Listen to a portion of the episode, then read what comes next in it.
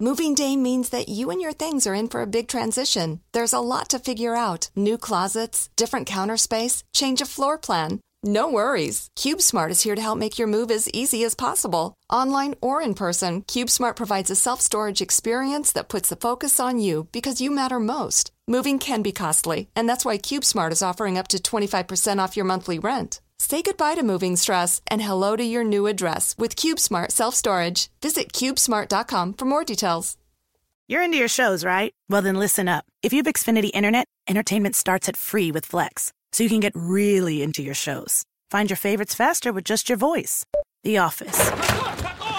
From Peacock to HBO Max and Disney Plus, the whole squad's here. The Falcon and the Winter Soldier. Man, he's moving. Xfinity. It's a way better way to watch. Restrictions apply. Subscriptions required to access streaming services, including Disney Plus. Requires postpaid Xfinity Internet, excluding Internet Essentials. One device included. Additional devices $5 a month. Hi, I'm Chelsea Handler. Welcome to Life Will Be the Death of Me, a production of iHeartRadio. Hello, Brandon. Hello, Chelsea. Welcome back. Welcome. Thank you. Seems like uh, we never get quality time together anymore. I know. It's so nice when I can just finally gaze into your eyes. Isn't it? Hmm. You've been spending a lot of time in Utah this summer, Brandon, actually. I and is there something you need to tell me about coming out as a Mormon? Well, most Mormons don't come out. Oh, They in, as a matter of fact. Mm-hmm. So no, well, that would sound like a double whoopsie doopsie if you ask me. Mhm, just might be. Uh, but you've been on the road, so I've had time to explore. And when we went to Park City, I just fell in love with Utah. So I've been I know. We're going to ski again next year, too. I can't wait. You have to get us a house in Austria for a month. Don't forget. understood. Airbnb. Okay, anyway, back to business. We're going to play my show from Portland where I was interviewed by another author named Courtenay Hameister, who was awesome. And this was the series of shows that made me realize, oh, I want to turn this into stand up. Which is interesting because you never thought you'd do stand up again. Yes, we've said that. Have we? I think so. Well, sounds like that's a double whoopsie doodle. Thank you.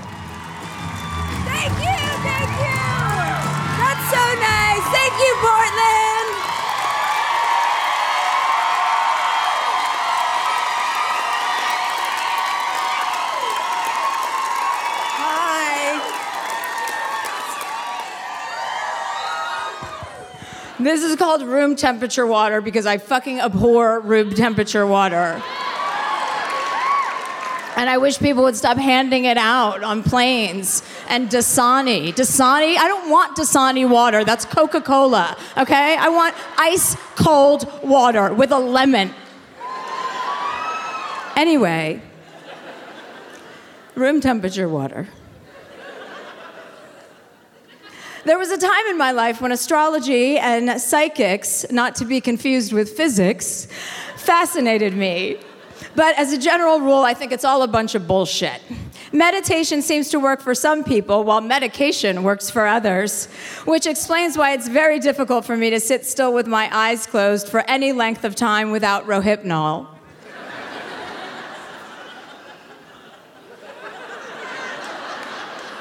I'm all for people being spiritual, but I'm leery of anyone who mentions it more than once in a single sitting, unless, of course, one is on a spiritual retreat, which I hope to God I never will be.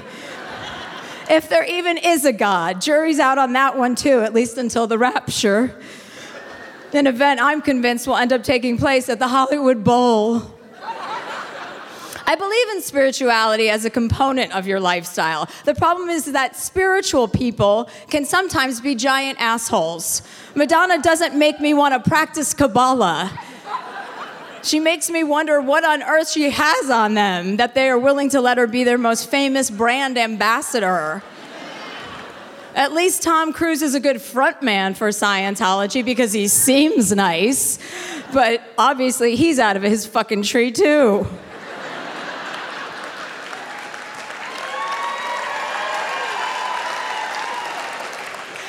I feel spiritual when I'm on mushrooms. I'm not into rocks and crystals and chakras and healers. I just think everyone is looking for something, and it seems like some people will just settle on the first ray of sun or glimmer of hope they bump into. Los Angeles is a very tricky place for vulnerable people. Hourly, you will hear words like gratitude, universe, and manifest, and terms like micro panic attack.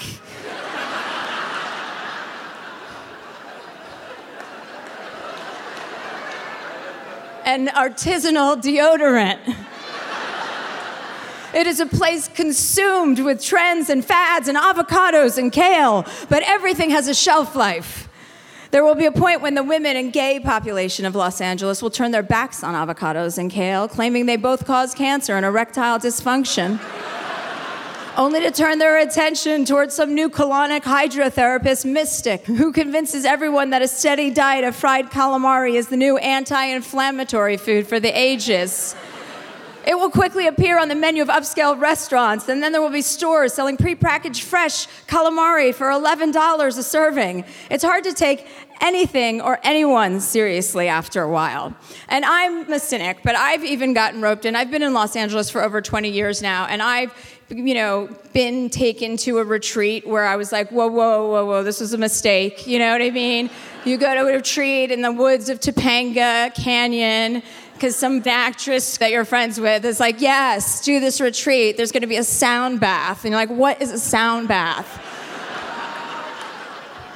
It's like a DJ in the bath. What is that? It sounds awesome. Are there going to be drugs? Yes, there'll be drugs. All right, I'll go. I will go.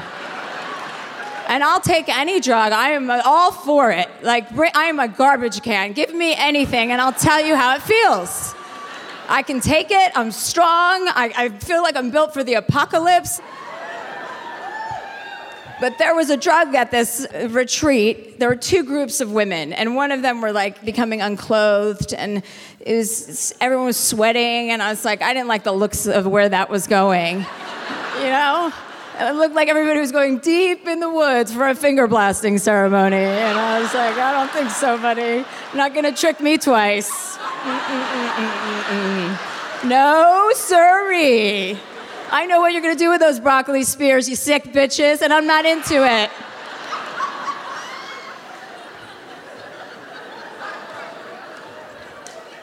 And I've done ayahuasca. I've documented it. I did a special about drugs for uh, Netflix. Thank you, thank you. Um, where I've done ayahuasca in Peru with a shaman. Like, you know, people get diarrhea when they do ayahuasca, people vomit. I went through that two nights and was aces. Like, I know how to take drugs, okay? Nobody shat their pants on that night. Not me. My shaman did twice and didn't even go to the bathroom, just stayed in his jeans.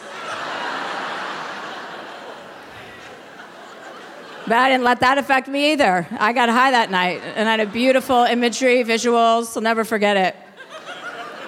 At this retreat, sound bath, whatever, you know, I, I, once I got there, I was like, this is a mistake. You got to get out of here, you know. And there was two groups. One group was going to the woods, you know, with the broccoli, and the other group was doing this something from a frog, 5-DMT or 5-DMO or something. So this woman lies me down, she's like, okay, you know, you're gonna smoke this. And then I'm like, yeah, give it to me already, all right? This place is the worst. Where, I was like, where is the thing to smoke? Because I'm ready, I'm ready. I was like the first one there. And so she says, take a hit. And I took a hit. And I have been under, uh, you know, I've taken mushrooms, I've taken acid. I took my SATs on acid, which is why I never went to college. You know, I have a lot of history with this stuff. And I, I took it and I was like, I thought for sure, I was like, oh my God. I looked at the woman and I was just immediately sweating, ripping my clothes off, you know, just like tearing them off. And then she's like, you can hold my hand. I'm like, bitch, make this stop. I'm in a matrix. All I could see was like geometric patterns, and I was so hot. And, you know, before she asked me what my intention was, I was like, I don't have one. Just, I'll tell you after. Meanwhile, you need to have one. And I had taken my clothes off and I looked down and I was like just sweating and I had my underwear left, but it was nude underwear, so I thought I was naked and somebody had shaved my beaver. I was like, what is going on? And then I looked at her, like, did you shave my beaver? And She's like, no, sweetie, no, sweetie. She's like, just breathe. I'm like, this is a, it's a wrap on this. I don't like this at all, and I'm a tough girl. That's what I said to her. I'm like, I'm a tough girl, and this is too much. And then I had to get dressed in front of her, you know, like you come out of it. I, I was like, oh my God, I'm gonna die, I'm gonna die. I'm like, you're not gonna die, you're not gonna die. You have brain damage now, yes. you are going to have to deal with having brain damage because something just attacked you. So when you get your shit together and you get in your car, I want you to really think about this trip. So I've done a lot of drugs, okay? And I've fallen for it too, like the bullshit. So I'm hip to all of that. And I assumed therapy and meditation were all in the same bucket as chakras and, you know, broccoli stalks. Anyway, I needed to talk to someone, but I was embarrassed that I needed to talk to someone. I had spent years skirting the issue of therapy based on the fact that my life was working out pretty well, minus an emotionally stable relationship with someone of the opposite sex. To anyone who would query, I would say, I'm better off single. I don't want to be tethered to anyone. I'm not a relationship girl. My most recent favorite line was, I'm just more high functioning as a single person, obviously. After all, if 90% of people were in relationships, then clearly I was special if I had somehow managed to avoid one. Every therapist I saw before I reached the age of 42 made me feel like I was running in place. I'd go for a period of time and then I would eventually get bored. Often I knew I was running circles around them. Some therapists were just not the right fit, and some of them were good but felt more like enablers than instructors. And I wanted to be taught how to be better at being a whole person. I wanted to break my pattern of ending friendships and relationships on a dime because someone did something that I found unforgivable. I'd go to therapists for like a few weeks, and then I'd be like, this guy seems easy to manipulate. And then one day, I mean, if you're a girl, that's your currency how to manipulate men, you know? And if you're a guy, we know what your currency is. I once had a therapist, and I was like, I, finally one day, my assistant Karen, who's now my tour manager, who's here tonight, I said, I can't go today. I'm just, I'm not in the mood. Would you just you go? And then like the next week, I was like, you know what? I could go again, please. And on the third week, I was like, how's it going? Is he helping you?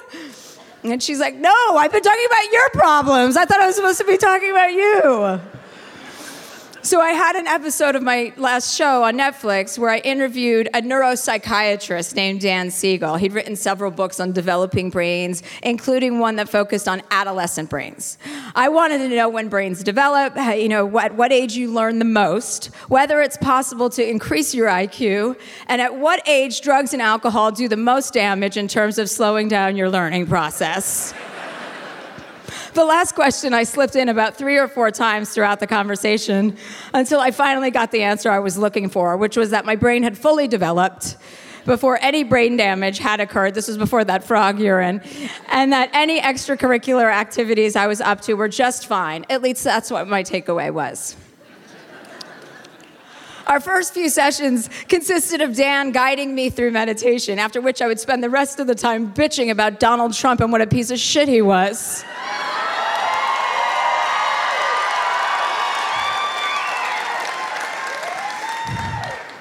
I was paying somebody hundreds of dollars an hour to complain about Donald Trump, which seemed like the exact right move. I would have paid him double. I definitely paid for far worse in my life. I knew people were getting sick and tired of my anger directed toward the election and the daily horrifying cabinet appointees and Ivanka and her veneers and that schmuck Jared and that evil witch bitch they called a press secretary. I couldn't wrap my head around the fact that Sarah Huckabee Sanders and Ivanka Trump had no morality and or sense of obligation to the very sex they inhabited to stand up and say no more.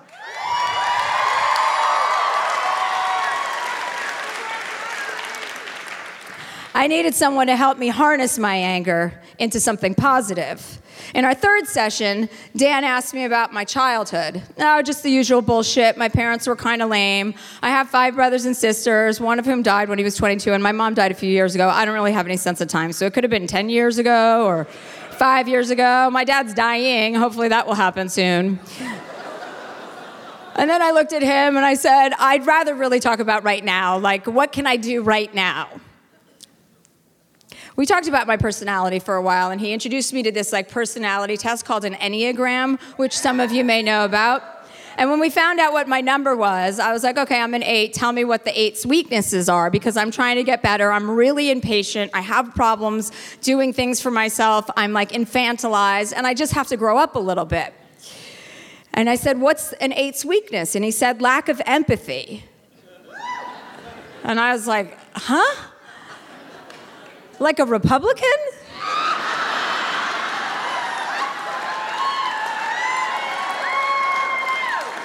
I had to think about the difference between empathy and sympathy. I can be too sympathetic to people. I'm a sucker for a sob story, and I will lavish sympathy on any stranger who needs a hand. But empathy, I had to talk that through with him. I said, empathy and sympathy, what's the distinction exactly again? Sympathy is feeling bad for someone or for their situation. Sympathy is more like pity. Empathy is imagining what it's like to be in that person's shoes thinking about what it feels like to be another person and the understanding of their experiences and outlooks and know that they may be unlike your own. Actually thinking about what it's like to be them. Dan asked me about those instances when I show up for people I care about, and if while I'm doing it, I think about what it feels like to be in that person's predicament. The answer was no. I had never thought about that. I went to someone's bedside or doorstep or lay in bed with any of my friends who needed a friend in order to do one thing, and that was to fix the situation, to show up repeatedly, time and time again. Whenever that happens, my sympathy was in full gear, but rarely, if ever, do I consider what it's like to be that person in that moment. I want to wrap their injury and patch them up. I never stop showing up, but I don't put myself in their shoes. Often we think we're showing up for someone when really all we're doing is showing everyone how great we are at showing up. Lack of empathy, that hit me over the head. Yes, that's it. I don't have any empathy. That's how I feel about people who like room temperature water. Some people don't care about the temperature of their drink or the quality of their eyes. I don't understand those people. Like when flight attendants hand out that room temperature Dasani water, I want to throw it out the airplane window. I've always looked sideways at this community of humans who are okay with room temperature water, or God forbid, prefer it. Or people who like pineapple on their pizza, or for that matter, any other hot food with pineapple on it. Fuck off. Rosemary annoys the shit out of me too. But everybody else seems to fucking love it. Then again, I love cilantro, and people can have a visceral reaction to that, and I don't get that at all. How could anyone hate cilantro? It feels like I just need to meet more people who hate rosemary as much as I do. But mostly everything and everyone at some point ends up annoying me. And now I know why, because I'm not thinking about them. I've gone through my life failing to understand why people have different reactions to things than I do. Lack of empathy made total sense. This was a door opener, it was a game changer. I was like, whoa, whoa, whoa. All right, now what? How do I get it? Can I buy it?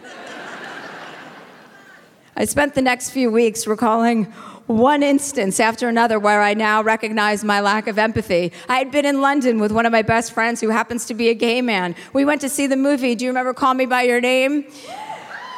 Five minutes in, I leaned over irritated and asked, Is this a gay love story? yes, he hissed incredulously. I hadn't known what the movie was about going in, and I was taken by surprise. Oh my God, you're so selfish! I replied while I shoveled popcorn down my throat. The ludicrousness of my comment hit us both at the same time, and we started laughing so disruptively we had to remove ourselves 10 minutes into the movie. Gay people have had to sit through straight people's stories since the beginning of time.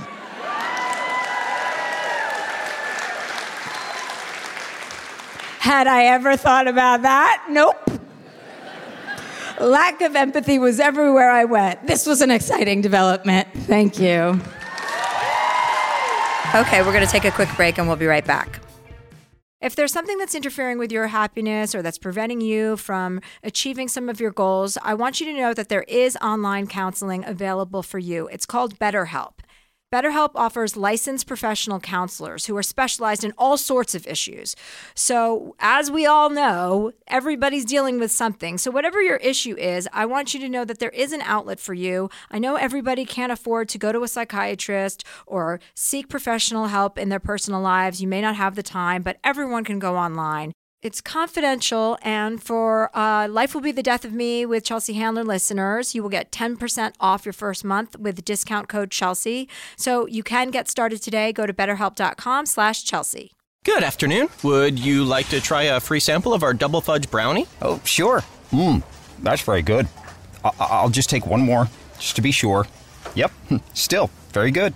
Some things never change, like never being able to take just one free sample. And Geico saving folks lots of money on their car insurance. Mmm, is that macadamia nut I taste? Let me take one more, sir. Mm. Yeah, I thought so. 15 minutes could save you 15% or more. I'm going to bring out an author of a very, very funny book that I read that came out last year called Okay, Fine, Whatever. Please give a very warm welcome to Courtenay Hameister.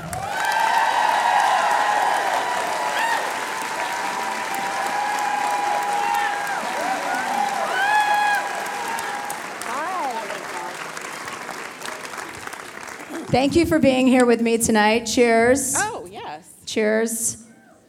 Cheers to everybody else who's here tonight. So nice that it's Thursday. Everything's just getting started. There's vodka in this. There's vodka in it. Do you find actually that um, because you're kind of doing this work and you are less annoyed by people, that you need to self medicate less? no, I, think that's I a no. Self, I self. I never thought I would be one of those girls or one of those people that would just wake up and, and smoke or take a take an edible. I do do that now because I do. Yeah, I'm turning into a, like I'm not into the alcohol right now. I'm into the weed. Um, but it's not the same thing. I can't get away with that shit anymore. I can't Yeah. just drink a bottle of vodka and look okay in the morning. Mm-hmm. I don't look okay in the morning. I look rough, and I, I care about the way I look. You know, Yeah. I'm not that cool. right. I wish I were. Well, nobody's that cool. That's the thing. Like you Yeah, can be, nobody's that you can cool. be That's the 50 cent and I wish we you could drink just- a bottle of vodka, you're still going to feel like ass. Yeah, that's right. yeah. Was that a 50 cent joke? No, I was just I was No, I was just he was a cool person that I was referencing, but I forgot that you had sex with him. Um, no, no, don't gloss right over that. Let's talk about the sex. Let's get into it. Can, can you? Can can you talk no, about the no, sex? I'm not going to do that. Okay. I'm not uh, because, uh, but uh, I, I don't really. He was a very. Shh, this isn't a porn. He's very sweet guy who doesn't smoke weed. My friends were so excited to hang out with 50 Cent, and we were like in New Orleans, and I think I was doing a show. Yeah, I was performing, and, and I wa- walking in the street with him in New Orleans was like, wa- I mean, it was ridiculous. And then my friends were so excited to hang out with him, and then he didn't even smoke weed, and he doesn't drink. He was very childlike. He ate like kid stuff. Like it was Captain cute. Crunch? Like yeah, like cereal and snacks. like I remember he ordered a sundae somewhere where like no one else was ordering a sundae. You know, You're like, wait for you're like, is there a kid? Oh, okay. Um, But so he was the- a very sweet man, and I never. I mean, he was the s- the thing about him that was so surprising that how unthug like he was. Mm-hmm. You know? Well, yeah, yeah, if he's eating cereal and having a sundae, that's adorable. you know, he's America's most adorable rapper. Isn't it just the cutest? so we were we were just sort of briefly talking about dating, and I wanted to. Um, obviously, your dating. I think your dating life is probably going to change now. Well, right? I'm not going to pay people when I break up with them anymore. now I do this thing. I went on a couple dates with a friend set me up with this guy, and I went on a few dates with him, and I was like, ah, and I'm trying to get rid of all my old bad habits, you know, because I could just be like, look at a guy and be like, you're fucking belt. and that's it. It's over. You know what I mean? Your They're- list of deal breakers is long. long, long, and that's a protective, you know, shield that we create. But I mean, your toe goes in the wrong direction. Something's weird. I don't like it. You shave your chest hair and you're straight. I'm not interested. I don't like that. For gay guys only. They only get to do that unless you're Greek or Armenian. And and if you're not, then we need to talk about why you're shaving your chest. Every little thing, every little thing, you have to just bite your tongue and go that doesn't define a person like their fucking toe or you know or their bad jeans like that's not who do you think you are and what i've discovered is that i want to remain single no. the thing is, I am a very happy single person. So I have to, but I, it's okay to say that I want to be in a relationship. I'm allowed to say that. That's not needy. That's saying something that I want. I desire that. If it happens, great. If it doesn't happen, great too. But it's a, it's better to be honest about it and not pretend Absolutely. I don't. I don't have any interest in that. I'd love to meet a guy that can ski and that can, you know, have it like travel the world with me. That's great. And if I don't, I'll just have to read, you know, more books. Um, I actually dated a guy who had this pelvic. Uh, this is a little off topic, maybe. That's all right. I love off Uh, topic. he had he was in a car accident and he had uh, he, his pelvis got injured, and I didn't know this when I was dating him, but he was I I called him the cunnilingus savant because he was so Yeah, good you at write it. about him in your book. Yes, but it turns out that what happened was he had this pelvic injury when he was very young, like he was 19, so he had to learn other shit, and that's why he was so good at it. Like it was, you know. so like, what happened with the sex? um, no, the, and the sex was good. He just needed to take Viagra, but oh, what a bummer for the actual sex part. But I don't. Penetration's not really my jam so much. no, I mean I enjoy it. Like I love it in the beginning, but it's like after a while there's chafing. I really like to be penetrated. No, I enjoy it initially, yeah, but I mean, I don't want. I mean, I like the whole sex. Like, I like all the things that have to do with sex. If you're really, really into somebody, you know. But I don't want some guy going down on me that I don't know that well. Like, I'd rather have sex with them. Right. That's how I feel. I think there's two schools of thought on that. yeah. Yeah. Anyway, so So I wanted. so I wanted to talk about. Sorry about that. Um, so I love the way that you talk about children in the book. Um, I you, you are you. It's so simple and matter of fact. The sentence that I loved was, "I've never had the urge, and it wouldn't be a good use of my time," and it was so perfect. And Jen, you know Jen Kirkman, right? Yeah, I love she wrote that amazing book called I Can Barely Take Care of Myself, and it was all about her not having kids.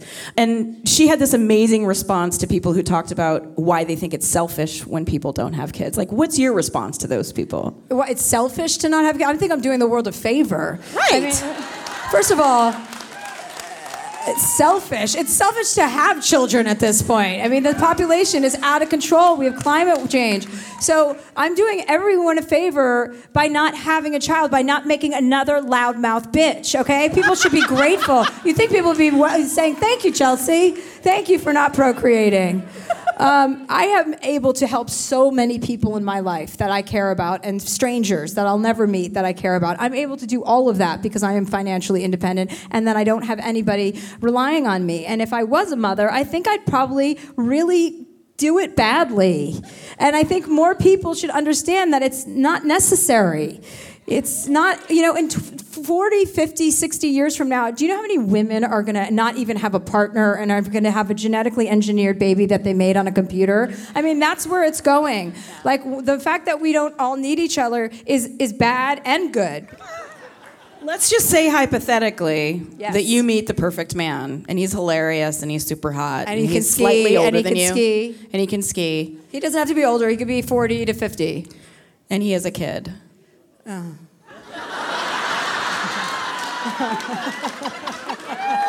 good delivery. That was good. I was in it. I was like, yeah, what?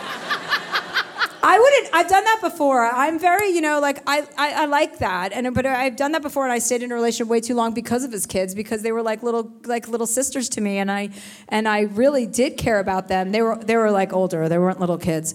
Uh, no, I wouldn't disqualify somebody for having a kid. Obviously, people make mistakes.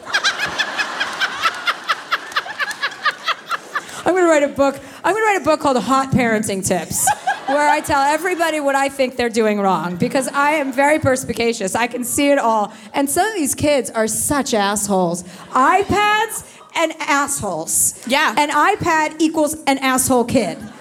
When are people gonna get it? Is I mean, I was at my friend's house the other day, and he was like, she was like, "I'll take away your iPad," and this is like the level she's talking, and I'm like, "Oh my god!" And he's like, "Mommy, you're not taking it." He's seven, and I'm like, oh my God, just based on his reaction about it being taken away alone, like I remember playing Super Mario Brothers till like three in the morning, you know? I've been addicted to things.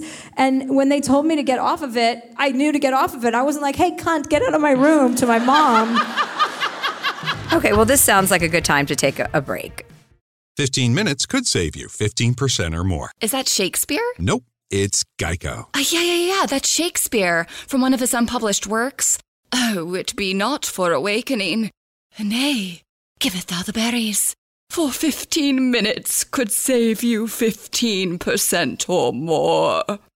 No, it's from Geico because they help save people money. Well, I hate to break it to you, but Geico got it from Shakespeare. Geico. 15 minutes could save you 15% or more. To show you how easy it is to file a claim with Geico, we hired a soap opera star. Gracious me, my car has storm damage and I've had to file a claim. Could it possibly get worse? Will my claims team leave me for someone else? Someone less intense? Um, no. Actually, when you file a claim with Geico, you get your own dedicated claims team who promises to stay with you throughout the process. Oh, I've never known such loyalty. I can't wait for the second season. Geico, great service without all the drama.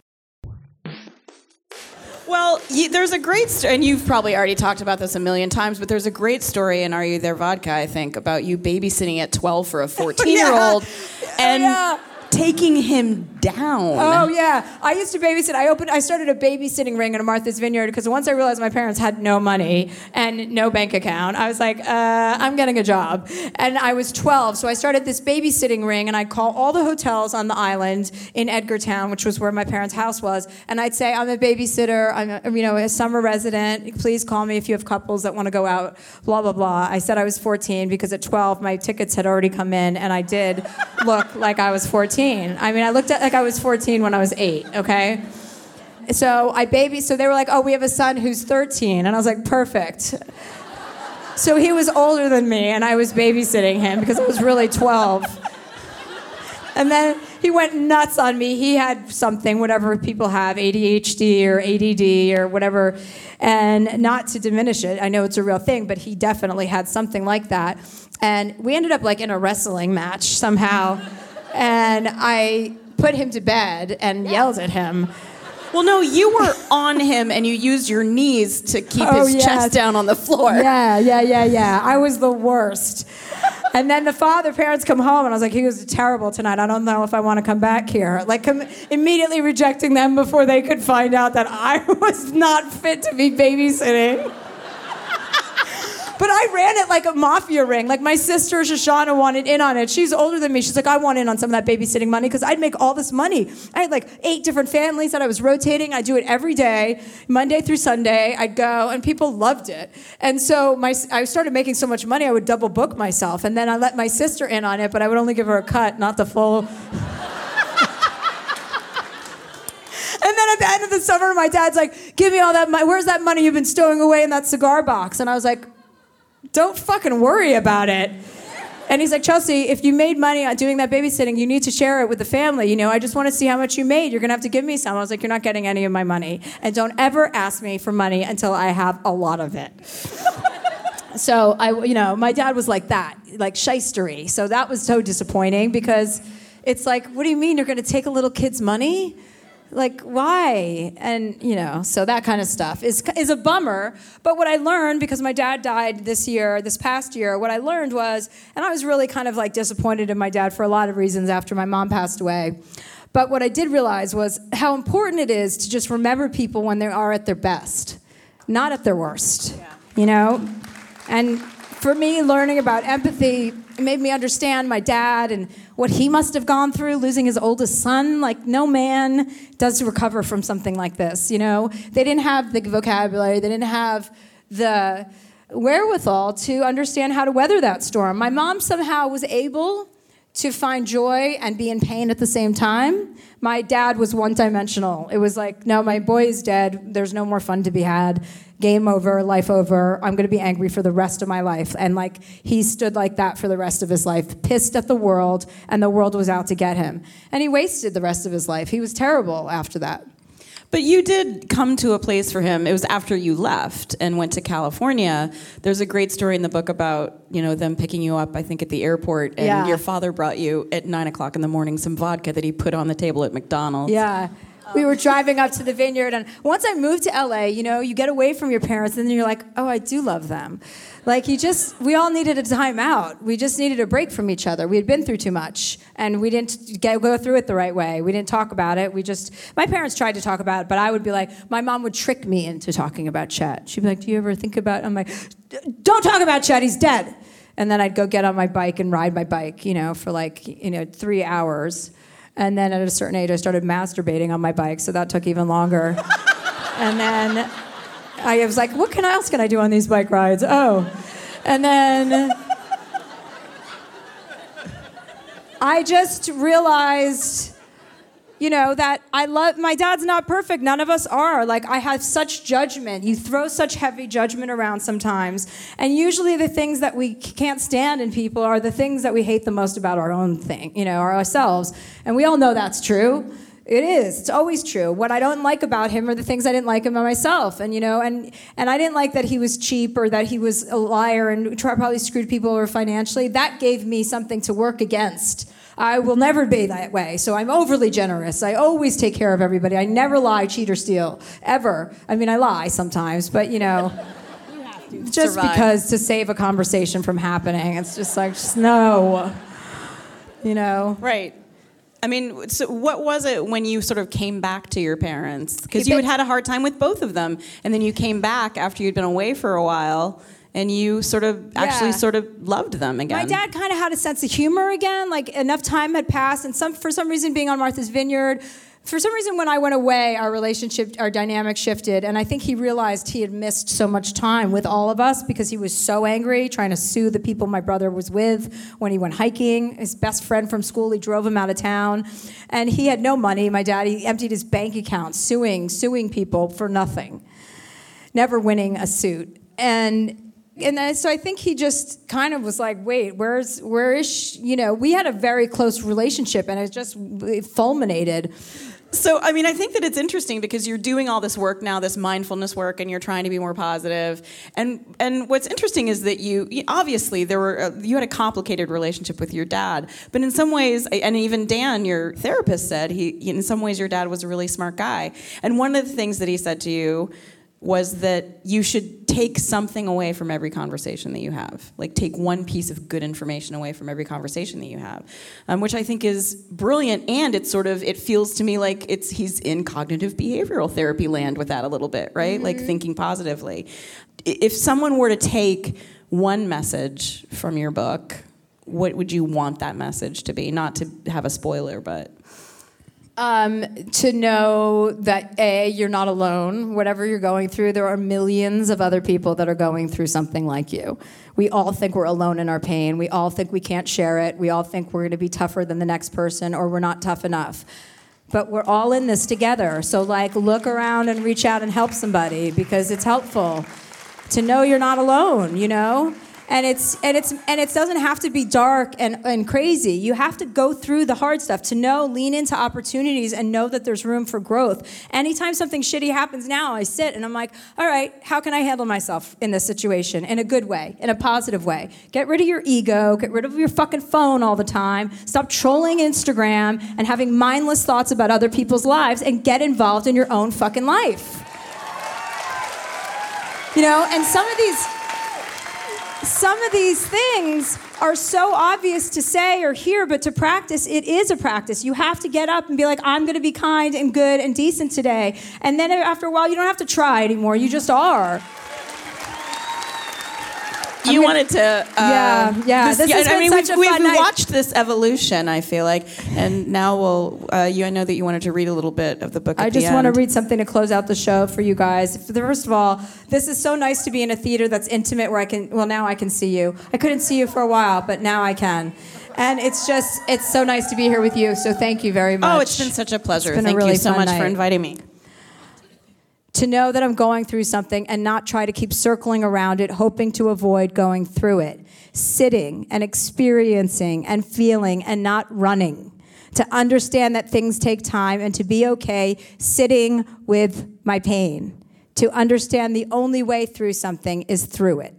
Not to rush through life hopscotching over or around it. No one is fully cooked. No person is complete. I didn't know then that my brother's death was defining me. I define me.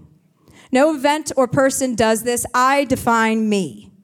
I decide who I am and how I'm going to behave, and I choose to be better, to look more carefully, to trudge deeper, to think about other people's past and not judge someone for doing or handling something differently than I would. To understand my limitations, my shortcomings, that is my growth edge. I decide to be better. We can all decide to be a little bit better. Thank you, Portland, for coming out tonight. Really appreciate it. I had such a great time here tonight. Thank you for having me. Thank you. Life Will Be the Death of Me is a production of iHeartRadio. For more podcasts from iHeartRadio, visit the iHeartRadio app, Apple Podcasts, or wherever you listen to your favorite shows. Enviar nota de voz al group chat. Buenos días, ¿quieren desayuno de McDonald's? Guide dice, eres la mejor. Un sausage McMuffin, please. Laura dice, sí, sausage McGriddles para mí. Ale dice, ya comí, pero me traes un hash browns, love you. El mi colega favorita, Jill. Llévate todos tus favoritos de desayuno como un sausage McMuffin por unos pocos dólares, solo en el 1, 2, 3 dollar menu de McDonald's. Precios y participación pueden variar, no puede ser combinado con un combo meal. Hi guys, Katie Lowes here. You might know me as Quinn Perkins on Scandal. I'm also the host of Katie's Crib, a podcast about all things parenthood. Katie's Crib is back with new episodes every Thursday. We have got such an awesome lineup of guests. Michelle Buteau on having twins, Caterina Scorsone on raising three children, Kat McPhee Foster on being a new mom. We'll be covering everything from discipline to mom bring. Tune in. Listen to Katie's Crib on the iHeartRadio app, Apple Podcasts, or wherever you get your podcasts.